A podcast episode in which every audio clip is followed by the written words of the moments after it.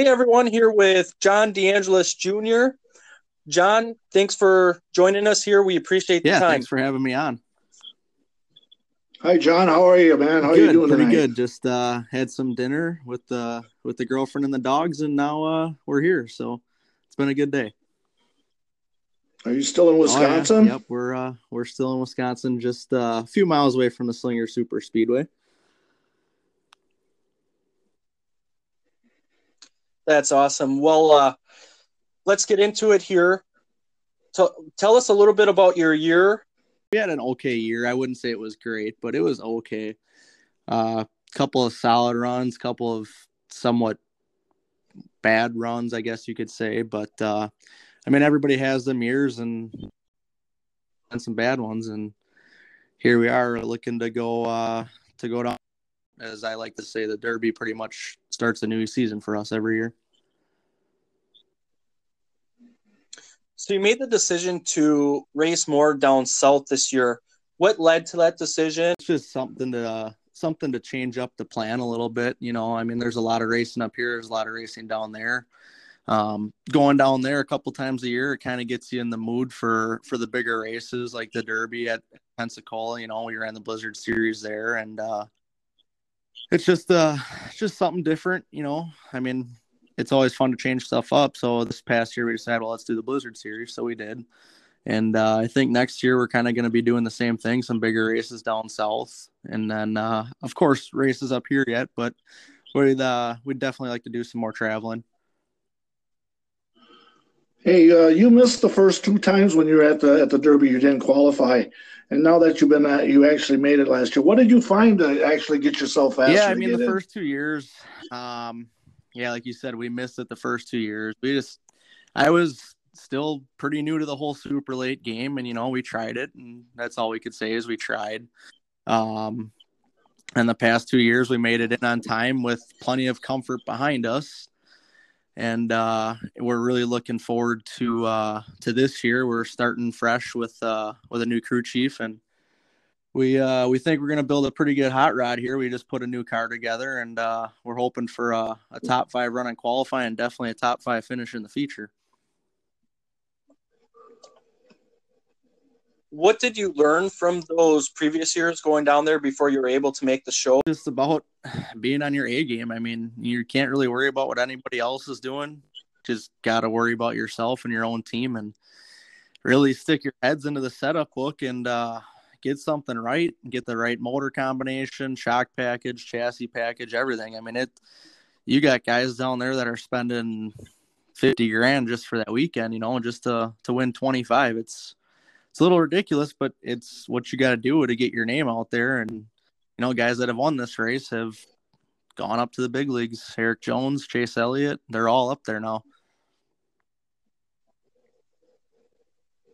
I would say you're a little bit of a, a surprise last year. Uh, top five, top 10 in the charts. Uh, Speed 51 gave you some great exposure seeing you up there.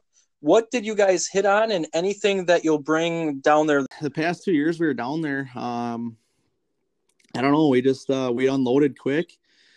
Uh, the first year was really good. Last year we were a little off. Um, we believe we had some bad tires, which will happen from time to time. But uh, yeah, I think this year we're going to go back down with pretty much what we've been down there with. So we should have a pretty good start, I would say. You know, you were down at the Blizzard Series there at the end of June, and you uh, did a double header down there and got a ninth and a thirteenth. That's pretty respectable. Um, are you expecting the same kind of setup, or is it is it going to throw you a curveball? Always a little there? bit different going from the hot summer months down there. I mean, we were down there. Man, I want to say it was probably like 95 with a feel like of 110 on the one night. It was uh, it was definitely very very warm but uh, it definitely changes from that time of the year to this time of the year. Like this time of the year, kind of sets in dewy for qualifying, so you kind of got to work on a, a good qualifying setup um, later at night or later afternoon practice session, I should say. But uh, it's definitely different. You mentioned a new crew chief and a new car this year. Uh, can you elaborate on that? Who's the crew chief? What made uh, you make the change there, and what type of car? We'll be bringing a Fury again. We uh, had just put a new one together. My car chief actually put it together. I've been working a lot on the road, but uh, he actually put it together, and we uh, teamed up with uh, Tommy Ress, Luke Fenhaus's crew chief. Luke was not going to race this race anyways, so we had chit chatted a little bit and out as planned, and you know, we're taking a prolate down there this year as well. So we got Travis Sauter coming along to work on that car. But uh, I think between the two of them, we should have a pretty good shot at uh, at a at a front running car for both the prolate and superlate. Well, those are some well-known guys uh, that have been around the sport for some time now. Tell us a little bit about qualifying down there. We talked uh, about it with other guys there. We were down there for the 50th annual it was like nothing we've ever experienced. The tension, you can just feel it up in the stands. Like you were saying before, the first two years, you know, it's like, all right, well, we got to do it. We got to do it. It kind of doesn't seem like it's that intense, but it really is. And then when you finally know you got a good enough car that could potentially be top three, top five, then it's really the pressure's on. It's, you know, like you want to be that number one spot. And yeah, qualifying day down there is probably the most intense day of short track racing, like he says it is. It's definitely uh, definitely nerve wracking from the time you wake up until the time you take the checkered flag and qualifying from practice to tech to waiting in line, just the whole waiting game. And you know, it's dark, everybody's there watching. You got to do what you got to do and give it everything you have. Hey, you know, as being a fellow iRacer, you know, we've rubbed elbows just a little bit. Uh, are you using iRacing? Yes, quite honestly, this past summer has been a little busy. I ventured into uh, owning some of my own semi trucks, so I've been gone out on the road doing that between racing and then uh, bought a new house. So it's kind of taken up a lot of my and iRacing a whole lot lately, but in the years past, I definitely have used it for practice, and it is pretty close, if I do had to say. You mentioned that you're also bringing the Prolate model down there uh, this year. Tell us about that decision, and there, that's a, a good field as well. I've ran a Prolate down there once back in 2013. We uh, we actually did pretty well. We blew up in practice. Only had about 20 laps of practice after that, but we wound up finishing 13th. And uh, you know, it was just a one-time deal. In this past summer, we came across the motor deal with uh, with a crate. Like, hey, we just put it together turn one of our old superlates into a prolate, put it together, and go down there and do a double header. So uh, that's pretty much what our plan is for some of the bigger races next year is to run a prolate and a superlate since we're there. Pit pass paid for, and uh, it's worked out. Like, all right, let's do it. So. How do the Snowball Derby and Snowflake compared to other races up here like Oktoberfest, Dixieland 250, uh, Slinger Nationals? How how does it compare? I would say it's pretty close to the same, you know, as like the Slinger Nationals or or like the Dixieland. I mean, you got a you got a big race. It's definitely a di- different atmosphere. Um, everybody's trying to be on top of their game, so it's all it's always intense. I mean, yeah, there'll be a couple laughs here and there, but you know, the snowball that's a that's it's a lot of time. It's a lot of commitment, uh, for sure, and just uh, it's a lot. What is your goal? What would make it for a, an excellent uh, weekend? What would be your goal? What uh, um, I know winning would be would be super good, great. Of course, winning. You know, uh, every driver gets a drought, and unfortunately, we've, we've been in that drought. And we've been close the past couple of years some big wins, like the Dixieland 250 last year. We placed second. Nationals, we finished third.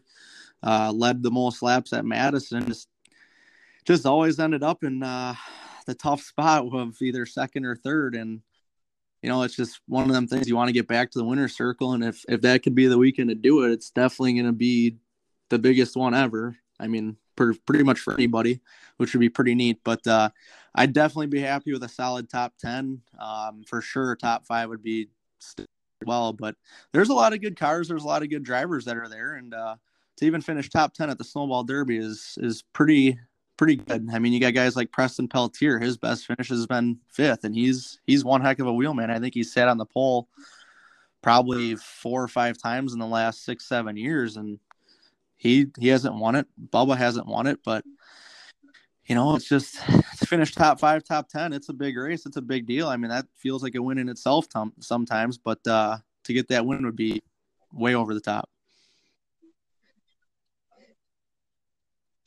Do you connect with other racers uh, in the Midwest specifically, but maybe some others as well from down south? Um, you know, we kind of just got to worry about our own situation and our own deal. I mean, yeah, we'll chit chat with other drivers and whatnot, but not like a whole lot of setup wise. I guess you could say I, there's a little bit of advice. You know, I go to Bubba quite a few, quite a few times when I'm down there, just ask him if I'm doing something wrong, or he'll follow me in practice once or twice, and he knows that place like the back of his hand. He's won how many Blizzard races and championships there, and uh, I lean on him the most. I'd definitely say, and we kind of have a good friendship that way. But uh, for the most part, we just keep our own uh, our own team in check and kind of keep our our eyes focused on what we have at hand. What's the key to getting around? Definitely got to be smooth there. That place is like uh like a cheese grater your tires will be good for about five laps, and after that, you're hanging on. But uh, if you can get a good setup under you and have a lot of uh, a lot of patience and just be smooth, you'll you'll last there for the long haul. So you're kind of saying you've uh, actually like Bubba, you would you follow him around on the track and and see what his line is, and and also to follow up. Uh, uh, when he comes up to Slinger, do you give him some yeah, pointers if he's looking for it? Given him some help in the past, but no, I try really not following many guys' lines just because everybody drives different. It's you know, it's kind of like an iRacing deal. I mean, you've seen it yourself, but uh, everybody drives a little bit different. So a setup that you put in somebody's car, and then you can put the same setup in somebody, and it's not going to work the same just the way they drive. But I do watch the way I do watch the lines that some guys run down there, and they're different and they work. But I've I can't say I haven't tried some, but we uh, or me in particular, I kind of just run my own line.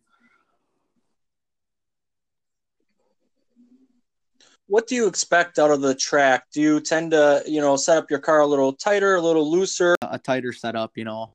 That track it, it gets really slippery and really greasy fast and like I said, it's like a cheese grater. It just chews through tires and uh by lap for sure lap 10 or 15 of uh of a race run you're already starting to get sideways.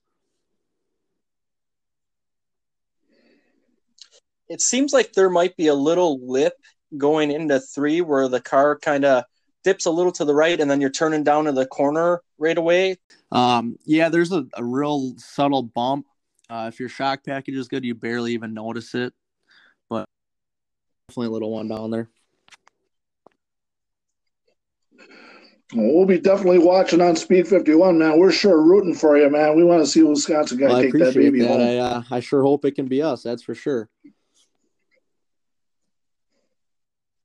Yeah, Johnny, thank you for the time. We uh, we appreciate it, and we hope to follow up with you after the Derby as well, and and also in the off season to get to know absolutely. your story a little more as, as well. Sounds good. Thank good luck, John. Yep. Good luck. Another awesome interview. This time by Johnny uh, DeAngelis Jr. Can't thank him enough for his time. Mark, uh, man, we touched on a lot of things there, and he'll be one to watch down there, especially after last year being in the top ten and top five in the charts throughout the week. Boy, man, everybody's building new new cars for this one. And here he's got a new Fury going down there, and you know, so man, everybody's building brand new cars for this uh, this race down there. So it's going to be interesting to watch this stuff, man. Yeah, and you can really see him how he's progressed and learned the track and, and leaned on Bubba a little bit as he said in the interview. You can totally tell, you know, the first couple times uh, didn't make the shows you mentioned in there, and then made it and ran mid pack, and then and then last year really came on. So it'll be interesting to see if he can take another leap forward this year. You know, his finishes, you know, he's like 17th and then he moves up to 13th. And in the Blizzard series, he got a ninth, you know, so he's slowly getting himself better and better as he goes. You know, that's that's the seat time and everything like that. And it sounds like he's starting to get his uh, hands around Pensacola and getting around there. So looking for a good run out of Johnny D. absolutely we'll be watching. And thank you again for joining me for the interview. You betcha. That was a good one. So, yep, we'll see you later there, buddy.